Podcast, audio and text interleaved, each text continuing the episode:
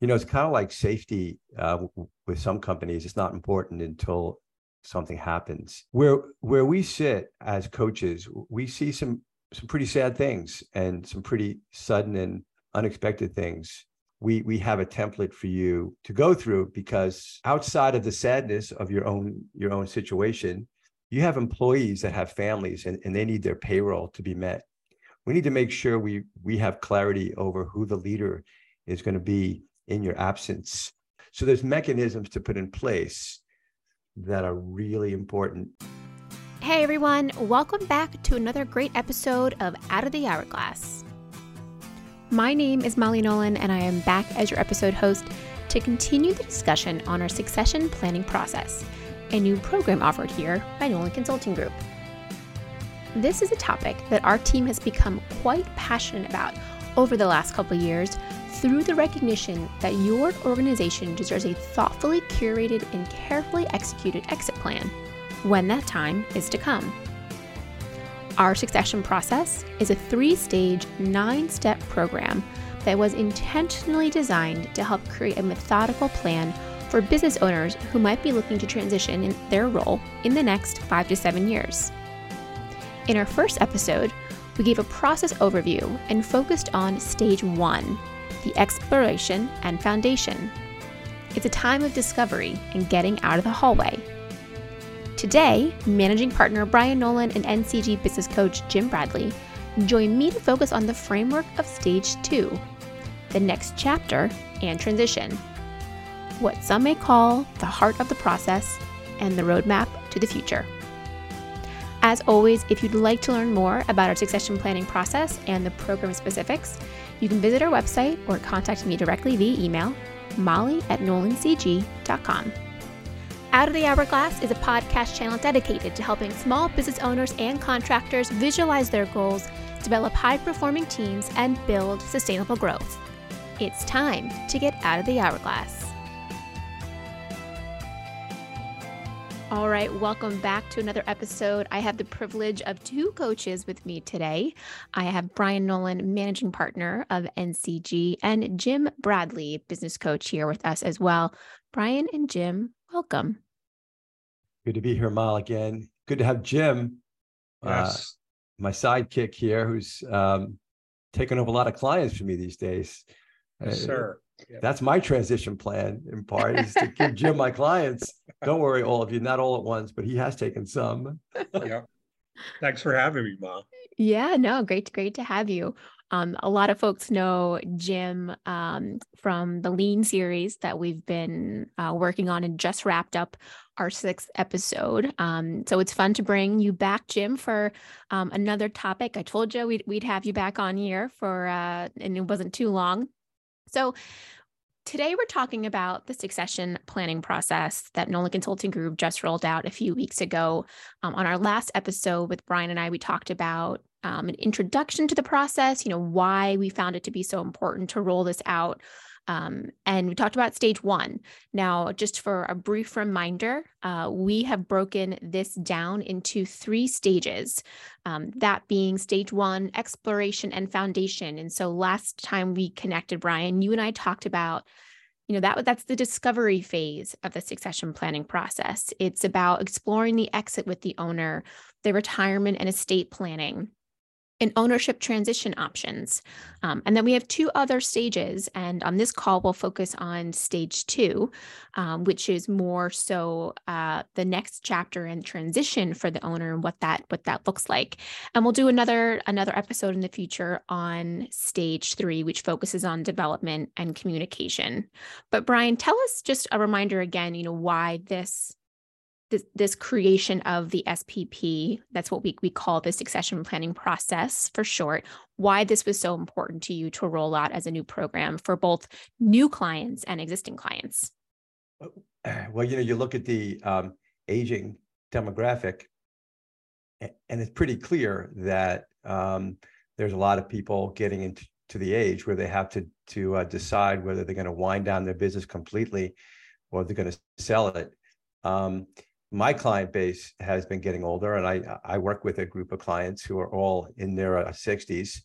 Um, I also see a lot of uncertainty in people's minds when I talk. They just don't know, um, and they don't know what the options are. And you know, it's actually anxiety ridden when you get into your 60s and you don't know. And the one slide that I talked about last week or the last podcast was doors open and doors close. The trick, Molly, is to what?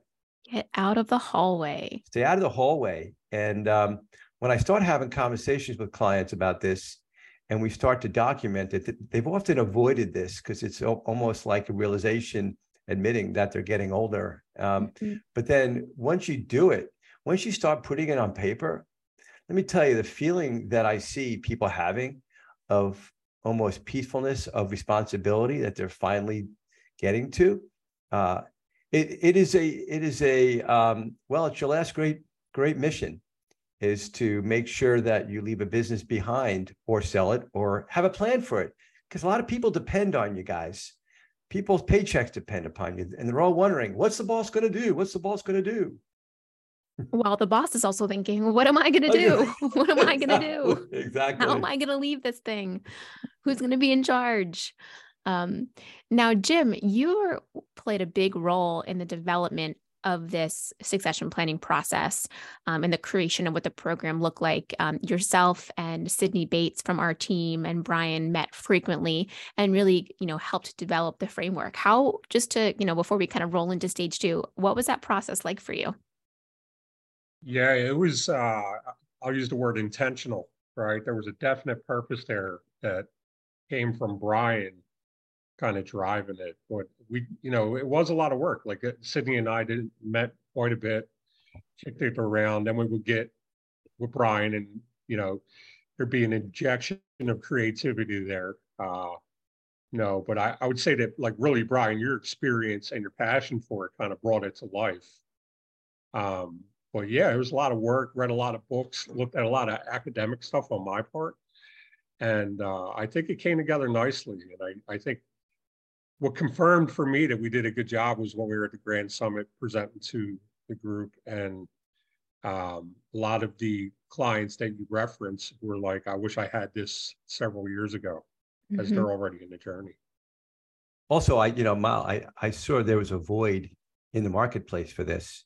Mm-hmm. I think mm-hmm. there's there's some books on it, uh, but there's not enough um, written in a step by step process that gives you time. And again, we're saying seven years out is a good time to start the planning. Um, we say you spent 30 plus years building a business, you need to spend the appropriate amount of time. Whether I mean, think think of a relay race it's not going to be it's like one day you're gone. Right. It's it to do it right it takes as jim said intention. Yeah and so this this planning process or this framework that has been created is something that is designed to set you up so that you can then begin to roll out the plan over those next seven years. Um, so, when we talk about the succession planning process and the program that we have around it and working with clients, this is not saying, you know, we're we're setting up to work with client client over the next seven years through it we are setting you up for intentional next seven or so years as you as you look to to make um, you know bring that that program to life. And jim you started working on the spp with some clients. I'd love for you to share any any takeaways or anything um, that has really struck you in in that process so far. Yeah so this is catching momentum uh, with new clients and currently our existing client base. But uh, relief is the word that really stands out for me because, like, when you know, as I do my calls, I'm talking to some of my clients that are in this phase, mm-hmm. and it's just they had no idea where to begin. So they they understood the complexity of it, but like to Brian's point, there's uh, a lack of a roadmap that really simplified it for them. Um, and they they, so they feel better. And you know, some of the things that stand out are options that we're going to talk about, or I think Brian hit on as well. There's many options out there that they never thought of, right? right. And I think probably for me, one of the most important ones is taking my life's work, this business that I built, and being able to have it sustain my next phase of where I go next, right? From a financial perspective or mm-hmm. Even my legacy when my children are, you know, a valued employee. Um, but yeah, there's some of the things that really stand out as we talk. You know, one of the options, you know, you mentioned options. I, I was just on the on a coaching call this morning with a client who's in his 60s and we started talking about options and he's decided he wants he wants his kids who are in their 30s to buy the business um, but where are they going to get the money from um, so we started to say say well let's let's start an account now let's start putting uh, putting $5000 a month into um, an option account or a, a succession account uh, that in in the appropriate time, seven years, will have will have grown as as an investment to then to be used to to purchase him, um, and so that's an asset on the books. Um, it could then become an officer loan. The new the new owners, uh, I'm sorry, a, a shareholder loan. The new owners borrow that money to pay the owner and then pay it back over time.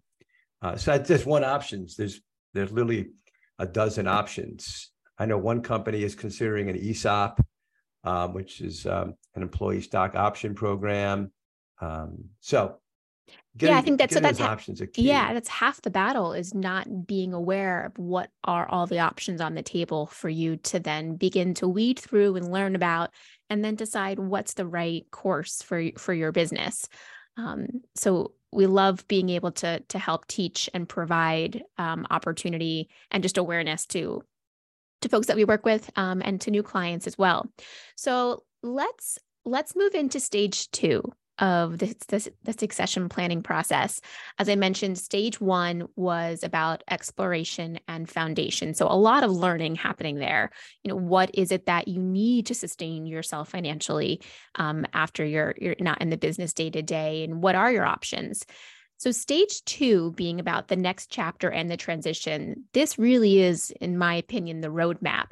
And Brian, you referenced something yesterday, you know, when we were talking about this topic, you said this is the heart of the process, right? Mm.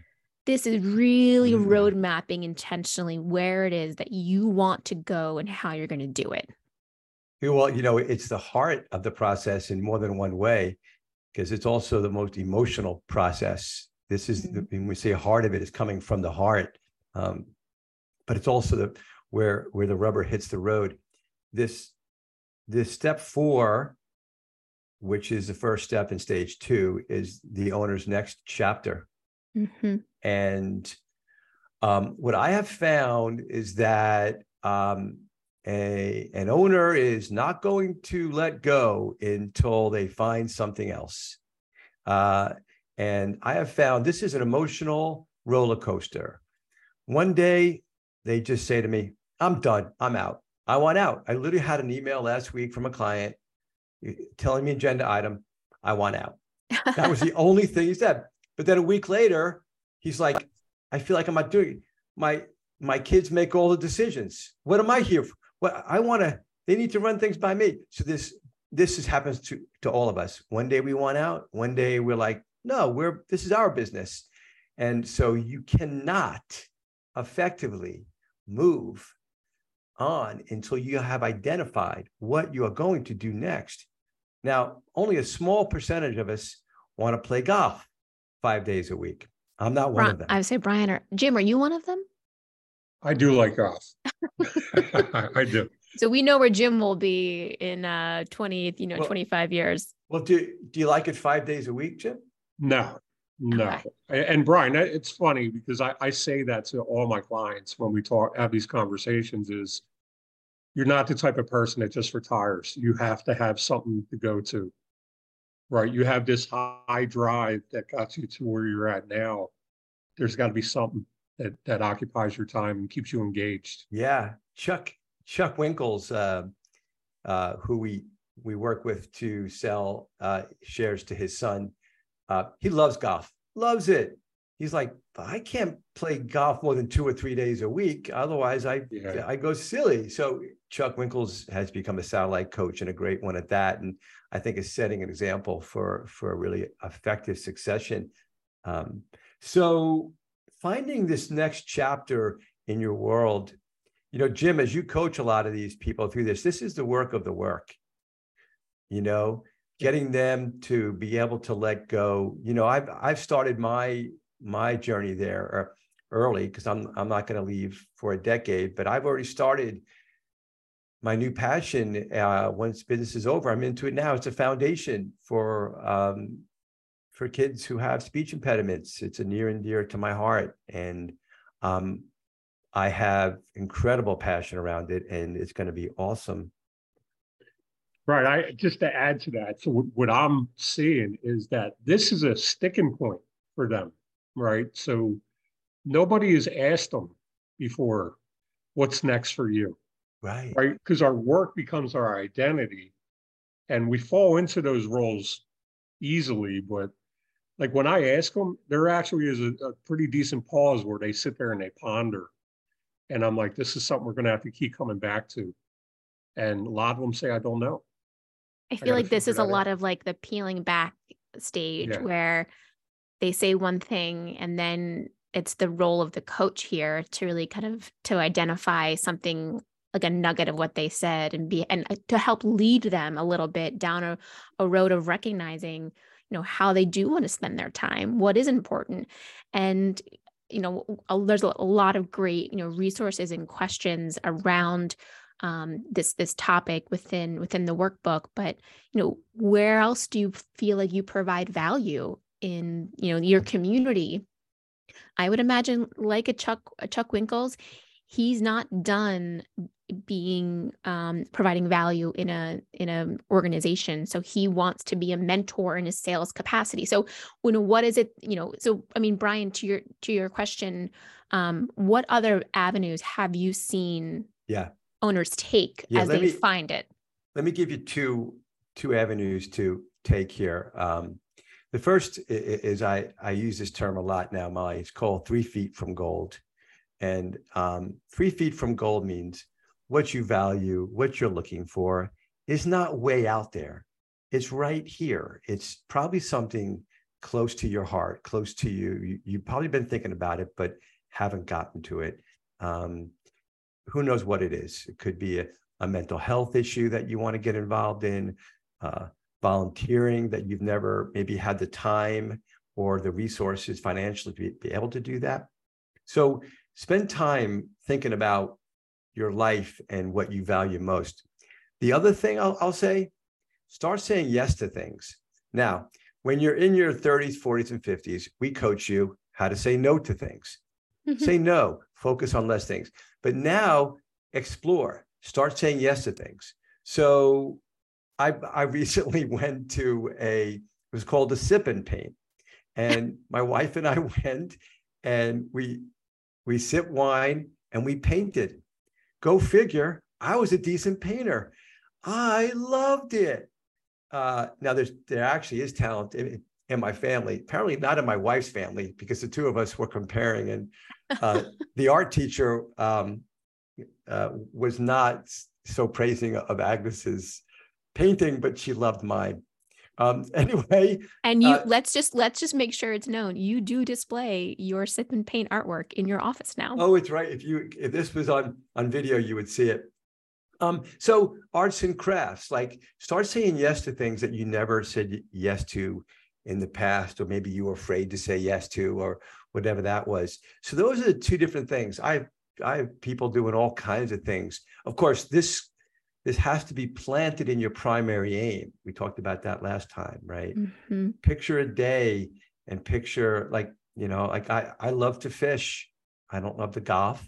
I'm gonna be doing doing more fishing, no question about it. But I'm I'm gonna be doing public speaking. Um, I'm gonna be holding workshops for kids. I mean, you know, I, I figure I'm 60. I got, I got a good 40 years left. How about you, Jim? yeah. uh, 40 years I'd be good with, Brian. Uh, but no, I, I like that. I like it. So it's really just challenging yourself to keep the creativity going and and being stimulated with what you've done your whole life, right? So when you step out of this core thing that you've done for so long, you, you almost have to say yes to things, right? To, to, to kind of throw yourself out there. and I, I think it's great. I, I often use you as an example when I'm talking to people about what to do next. Um, you know, and and some other ideas, but like it gets their wheels turning. It, it's just stuff they never thought of. Right. So it's, it's an it's emotional, but it sounds like it's exciting. I mean, if you're able to to yeah. To flip how you're visualizing it, like this is the moment to dream. This is the step to dream about, right? This is this is when it becomes real. Yeah. This is when the yeah, they dream about it and they they start to detach their, as you said, Jim, their identity with their business.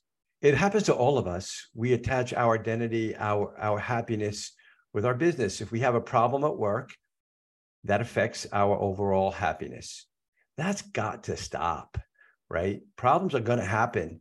And uh, as I talked about in my keynote, whether it's good or bad is not immediately known, uh, mm-hmm. but we react emotionally because we attach it to identity that day. Right. You also, yeah, you also brought up another good component of it is the involvement with a spouse or significant other. Mm. Share that conversation with them because they play a role in it, right? Like you're going to probably, you probably owe them some time in this phase. That's probably a good point. Coming out of right. Or they might be pushing you in certain direction because they are not prepared to be spending their all of their time with you. Uh, like, so I, I do hear that a lot actually. Yeah. I, I was talking to a wife of a client and she's like, I don't think I'm ready for him to be home every day. Yeah. So the, they're going to go back out and get a job. I, I, have heard that as well in other scenarios, which is funny, but it shows Jim, you're at that point is is so true. You need to have those conversations because at the end of the day, I mean, your relationship is going to be impacted by the decisions that and the new and the new roadmap. Yeah, I mean, think of the uh, traveling opportunities together, right? That that you can do. Um, I I know people that are thinking about moving closer to their kids now so they can be with their grandkids. You know by the way I, as as a new grandfather i can tell you how amazing it is to spend time with an eight eight month old baby boy. And holy cow to, to do that untethered by work's dramas uh, is amazing. To watch the innocent joy of uh, he's trying to walk at eight months old ma. He's going to go right from his, his back to mm-hmm. walking, not, not even going to crawl. yeah, and, you, and because you're you're close by, you get you have the privilege of of seeing those those changes. Um, so if that's something that's important to you as a as an owner and as a you know a part of your family, that's something that you maybe you want to wrap into what the next what the roadmap looks like. Um, but so I see it as yes, being an emotional but an exciting um, step in in this particular stage. I want to talk about uh, step number five, um, something that is uh, less positive, exciting, but critical and i would say so if we're this step 5 kind of puts us right in the in the middle of the process this is this is the heart um and brian i'm going to you know have you lead off with this because you've dealt with this um, personally with several clients um, mm. but this is a step on crisis planning and this is a step that we referenced um, back in our previous episode that kind of no matter where you are, if you are still years and years and years away from even thinking about succession planning, this is a, the the crisis planning component is something that everybody should be considering if you're an owner. Correct, Bry? Yeah, we I I'd like everybody on this call uh, listening. If you don't have one, um, give yourself a date to get one done. We have a template for you to do this. Uh, you know, it's kind of like safety uh, with some companies. It's not important until something happens. Um, where where we sit as coaches, we see some some pretty sad things and some pretty sudden and unexpected things. Um, two years ago, um, a member died at his desk. Um, his partner didn't know, but he had just finished writing a, a crisis plan with us um, I read it to him over the phone, both of us in tears. Two weeks ago, two weeks ago, a member um, was diagnosed with cancer um, pretty suddenly, and he'll be out of the business probably probably for six months, maybe longer. Um, we found notes of a crisis plan on his desk. Um, other members have had cancer and had to be out of the business for like a year uh, it's going to start happening, and um, we we have a template for you to go through because outside of the sadness of your own your own situation, you have employees that have families and, and they need their payroll to be met. We need to make sure we we have clarity over who the leader is going to be in your absence. Um, we need to know your wishes, um, and not just if you die, but if you're in, incapacitated at some point. So I've I've got mine written uh, downstairs in the basement. It's in the top drawer. Uh, it it talks about my wishes for the shares. Also, do I do I want my wife to be sort of encumbered with the business? Uh, it's hard to run. So what what mechanisms do, do you have in place? Do you have a life insurance policy in place that would exchange uh, the proceeds of the life policy for the shares to other people. So there's mechanisms to put in place that are really important. Jim, have you have you started that part of the conversation with a couple of the guys you're working with? Absolutely, Brian. Actually, it's one of the first things I hit. So yeah. th- this the cri- even in our BPP process, the crisis plan document. So I've had similar experience like you, where I dealt with companies owners going through it. Um, it's amazing because what we do in our work is prepare for the worst. Like we're building budgets for like the, the changes in economy and we're planning for turnover and but we don't set the time aside to plan for this, mm-hmm. which is probably one of the most important aspects.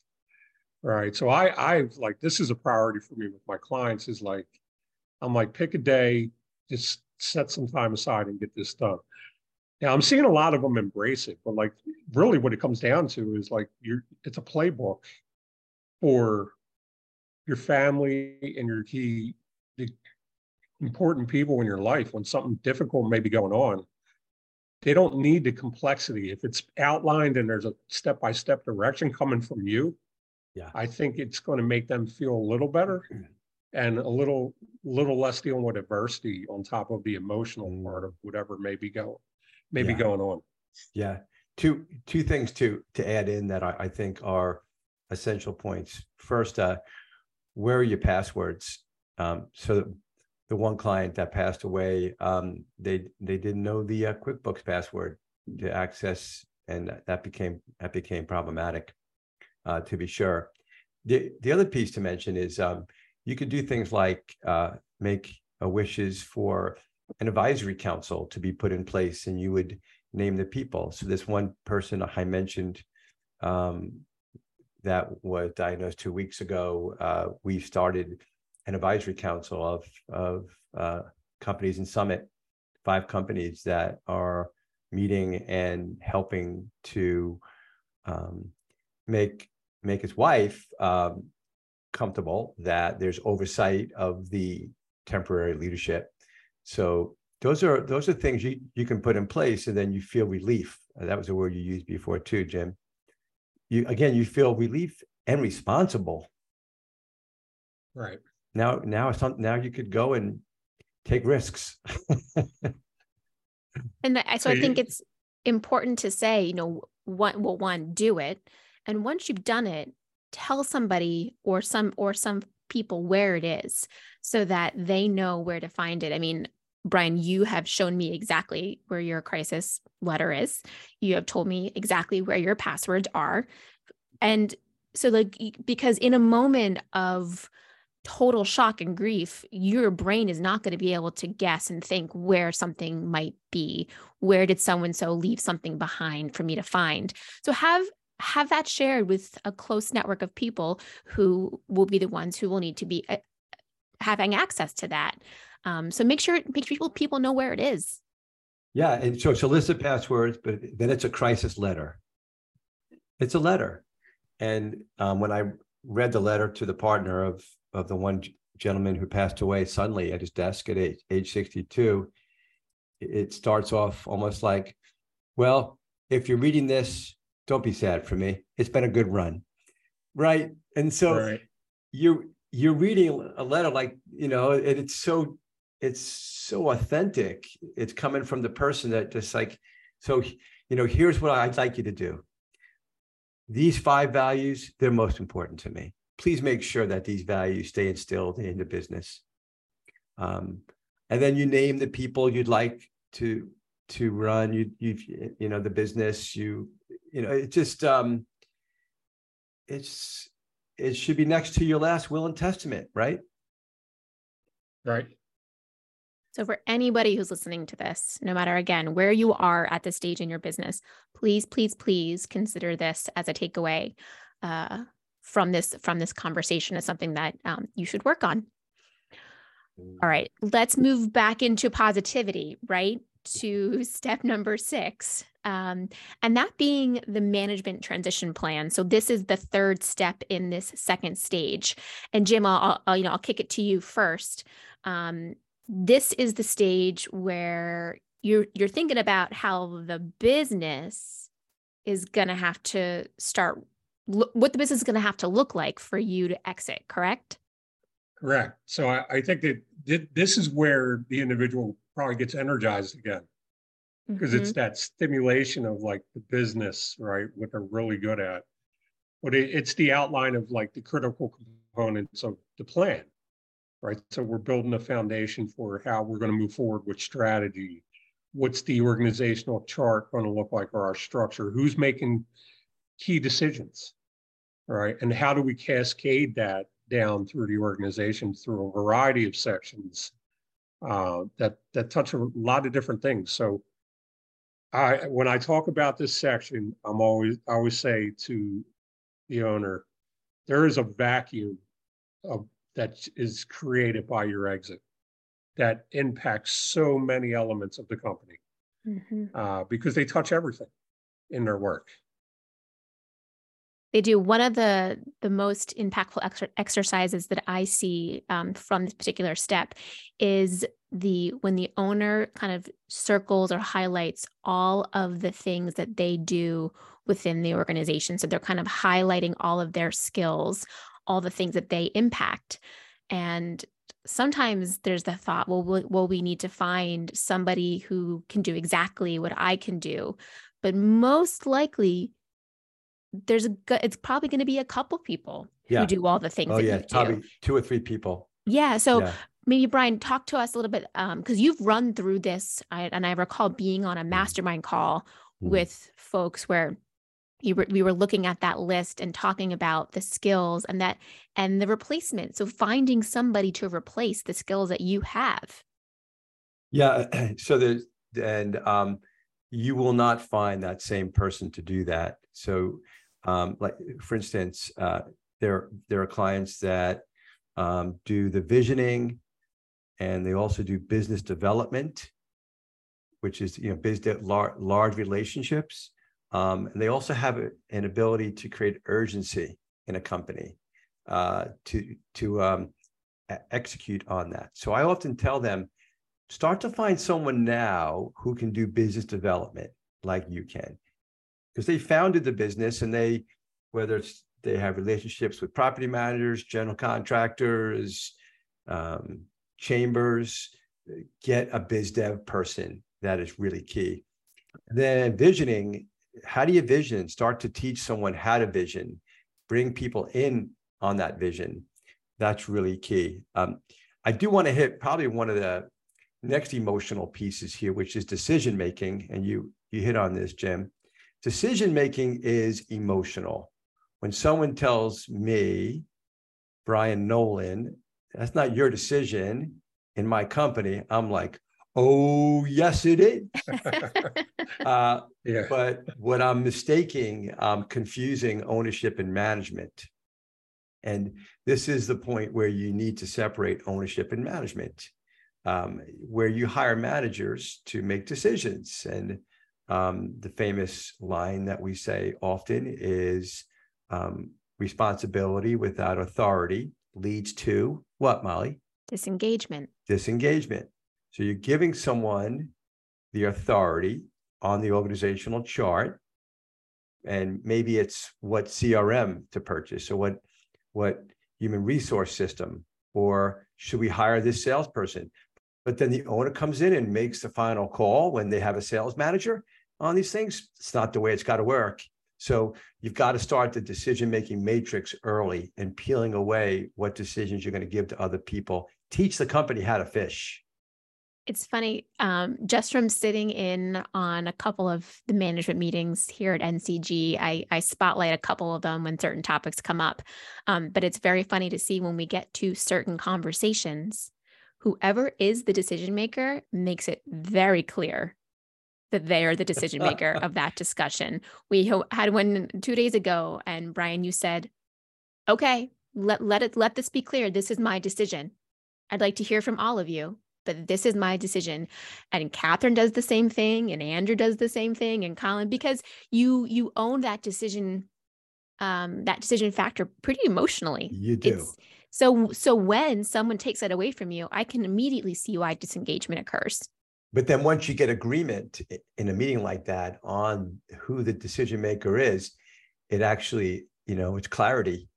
And everybody then it gives their opinion and and uh but it really helps um, to start that practice now.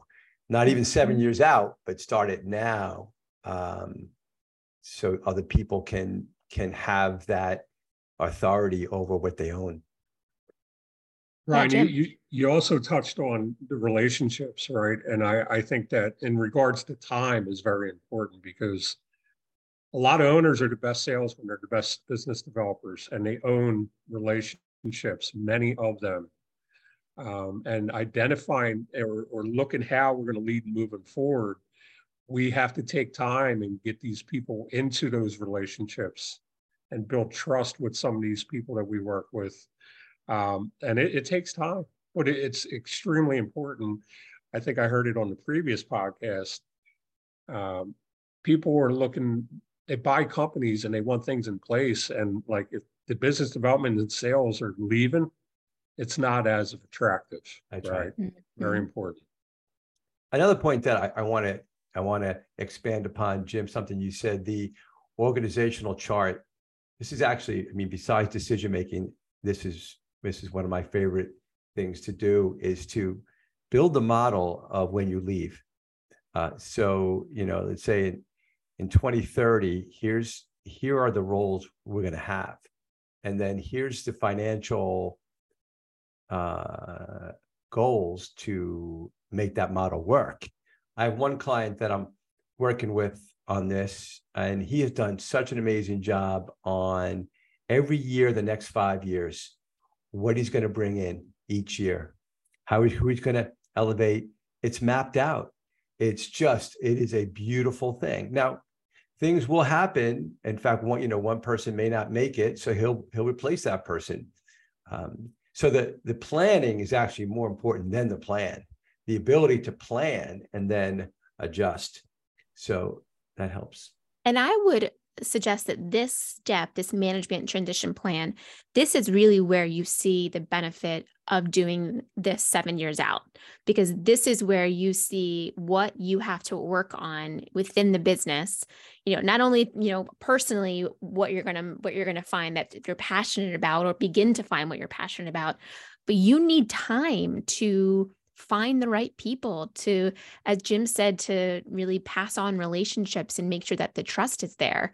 So we're not this is not about rushing any this part. is not at all. And in fact the first first person may not work.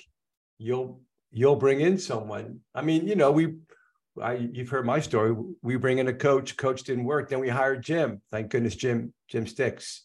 Thanks jim. You're still going to stick right? Absolutely. Yeah. So it, it doesn't work the first time all the time. It takes time to build the right team. And once you have the right team and you know it, then it's easy to let go. And by the way, we don't talk about this much, but the next generation has to step up. And as you let go, and there's going to be that conflict. So we need to get involved in coaching the people who are going to step up because they've got to challenge otherwise people they wouldn't challenge now, but it's their time to step up. And the step up conversation is really important. I, I do that a lot when I coach father and sons. I'll I'll coach the son and I'll say, You're not taking that from him, are you? That you no way. You go, you need this is what we need to do. you know, Brian, there's another part of this. Like we, we if we're looking for the right individuals, uh, if we're not bringing up within the organization, a major hurdle is culture fit as well. Mm. Right. So like again, we built this business our whole life, and a, a direct result of that is this culture that we built that people have come to know. And mm-hmm. if that starts to the boat starts to rock on the culture, it's going to impact the business. Wow, I I have a I have a story. I was just talking to a client this morning who left his business January 1st and uh, he'll go back in if the bank account goes down low. He's still the owner, but he put a new management team in place. But the culture is changing a little bit. And he's he's like, I need to make sure that I get involved when the culture shifts. Um, so that's interesting to be sure. Yeah, that's good. Yeah, culture, culture you got to protect as much as you can because bad culture can really can take a business in the wrong direction. Uh for sure. All right, so we we hit the three steps. We hit the the owner's next chapter, the crisis planning, and the management transition plan. And again, this is all part of stage ch- stage two of the SPP. And we're going to come back in a couple weeks and talk about stage three, the final stage of of the process, and that's the development and communication. And that is taking all of the things that we've worked on, really rolling it into a plan, developing people to take over and then communicating how we're going to go about this, which is another critical part. You can't create a plan and then just leave it on people's desks and expect it to just happen. We want to involve people, so we'll we'll dive into that uh, further on, on our on our final episode um, of kind of introducing the SPP. Um, you know, Brian or Jim, any kind of final words about this particular stage uh, before we before we let we uh, we head out? I, I would just say start start writing things down out of your head. You know, the very first step that Jim and I go through with clients is exploring your exit. Um, so that survey, I mean, we could send you that survey if you're a client of ours. Just it's a two or three page survey to just get things out of your head and on paper, so you can you can get a baseline. How about you, Jim? Yeah, I, I think I'll go back to like what I said in the opening is the relief um, it's there, the roadmap. And this is something that could really make you feel better and put you on a path to feeling more secure about the direction that it's going we all want to feel more secure right? At the end of the day life is life is crazy business is messy and so where something we can control. We can control the controllable of creating a, an spp plan here. Um, that is the goal. Um, a reminder we have information about uh, the, the, succession planning process on our website. Um, if you are not a current client of nolan consulting group we love and this is a topic that you're interested in we'd love to talk to you about it um, we can certainly roll you through our spp program which is a six month program if you are are a current client of ours um, and this is something that you'd like to consider exploring, please talk to your coach. We have um, other uh, programs available as well for, for existing members. Brian and Jim, until next time, thank you so much for, for bringing stage two alive of the SPP and uh, looking forward to discussing stage three in a few weeks. Thanks, Ma. Thank you, Molly. Thank you. Thanks for listening to this episode. Out of the Hallways is recorded and produced by the team at Nolan Consulting Group, a nationwide business coaching and consulting firm with coaches located throughout the country. Have a question, comment, or idea for future episodes? We'd love to hear from you. Visit our website, www.nolancg.com.